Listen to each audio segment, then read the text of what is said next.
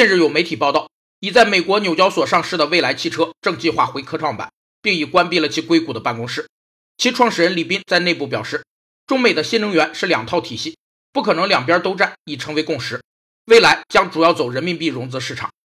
企业以获取盈利为目的，根据企业信用或项目收益为基础，以商业贷款、发行债券、股票等商业化融资为手段筹集资金并加以运用的金融活动，被称为市场化投融资。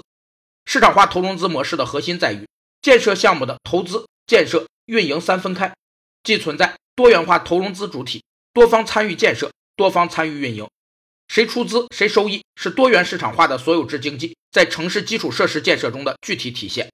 这种模式最大的优点是可以吸引更多的投资者参与项目建设，减轻对政府财政的依赖，实现。投融资主体多元化。有未来内部的高管透露，他们将继续进行新一轮的裁员，预计从八千人减至五千五百人。